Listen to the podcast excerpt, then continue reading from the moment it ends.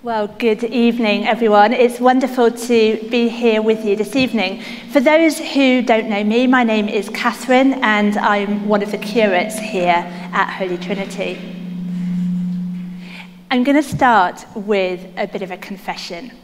I absolutely love Christmas. I don't know about you, but I totally love Christmas. I turn into a bit of a child again when I see the presents under the tree, sing the carols, smell the mince pies, drink the mulled wine. Well, I'm sure you get the picture. But one of the things that really says Christmas to me are the lights. So a few weeks ago, I came into this space here in church one evening. It was right at the end of November, and I didn't know that the lights had been put up that day. So I came in, and that star at the top of the apse was lit, and I wasn't expecting to see it. And there was something just so magical and Christmassy about seeing those lights twinkling there, even though it was only November. Now, I know last year a lot of people left their Christmas lights up well into January because of the darkness of the pandemic restrictions that made last Christmas so difficult for so many of us. And it, I think it was a sign of hope, wasn't it, in the darkness. I wonder whether some of us might choose to do the same this year.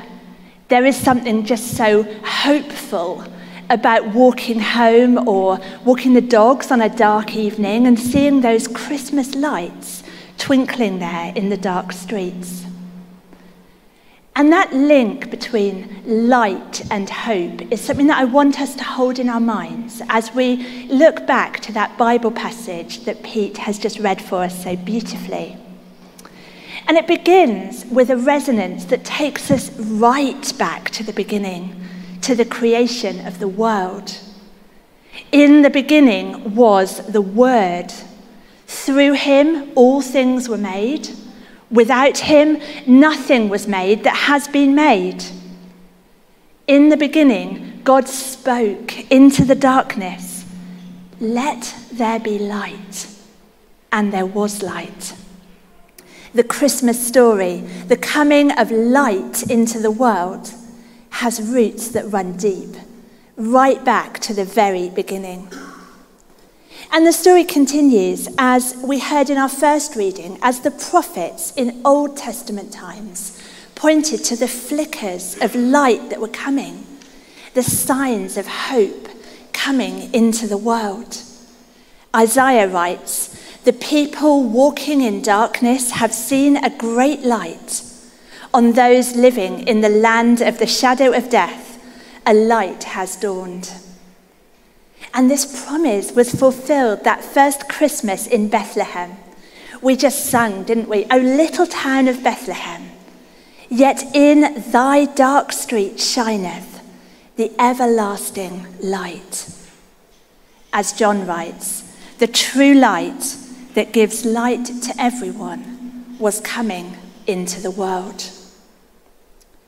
So the symbolism of light and hope at Christmas time runs deeper than twinkling Christmas lights, beautiful as they are.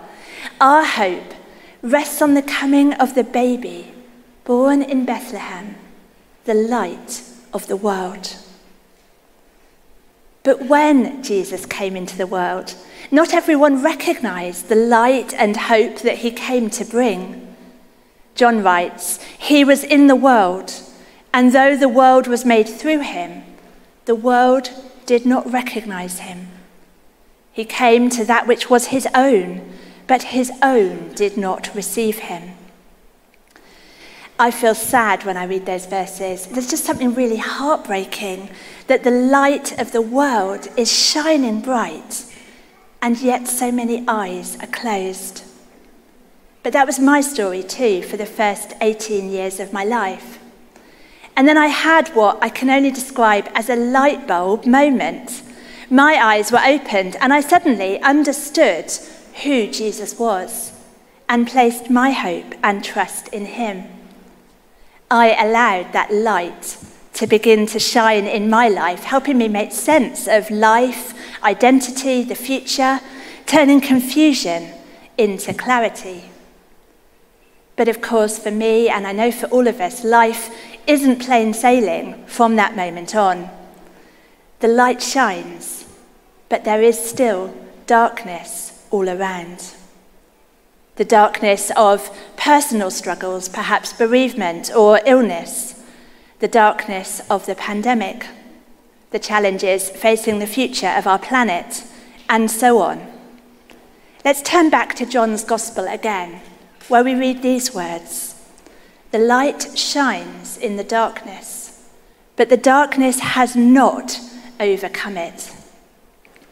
I want you just to imagine for a moment that you go into a dark room and strike a match. That little flickering light from the match, small as it is, drives back the darkness. It's not the other way round, is it? The match doesn't get snuffed out by being in a dark room.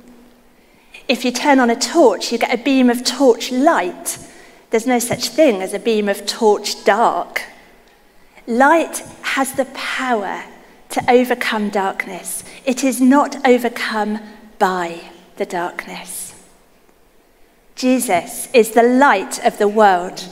And this light was not overcome by the darkness of the world he was born into or the darkness that still exists today.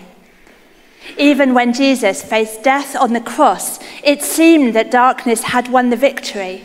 But then in his resurrection, the light of a new age dawns, and he gave birth to a light that can never be extinguished. I have a cupboard under the stairs in my house, as I'm sure many of us do. And it's always with a feeling of some dread that I go to this cupboard and turn the light on because I know that it's going to illuminate those dark, dusty, untidy corners that make me feel like I should do some tidying up. And perhaps when the light of Jesus shines into our lives, maybe there are some dark places in our lives that we may be a little bit reluctant to open to his light. Maybe there are things that bring us guilt and shame, fear and anxiety, sadness or loss. Places we try to hide from other people, from God, even perhaps from ourselves. But we need not be afraid. There is a wonderful promise for all who will receive the light of the world who will allow this gentle, loving light to shine in our hearts. John writes, To all who received him, to those who believed in his name, he gave the right to become children of God. The light of the world shines into our hearts not like a scary, bright spotlight from a police helicopter, but like a gentle lamplight held by a loving Father. He knows us inside out. He even knows those things that we would prefer to keep hidden. And yet He loves us unconditionally. The light of the world speaks to your heart. My precious child, I love you. So, will you receive the light of the world into your own heart this Christmas time? The light that brings hope, the light that cannot be overcome by the darkness around or the darkness within. In a moment, we will be singing the wonderful words of Charles Wesley, and I finish with an invitation to make these words your own this Christmas time. Hail the heavenly Prince of Peace. Hail the Sun of Righteousness. Light and life to all he brings risen with healing in his wings. Amen.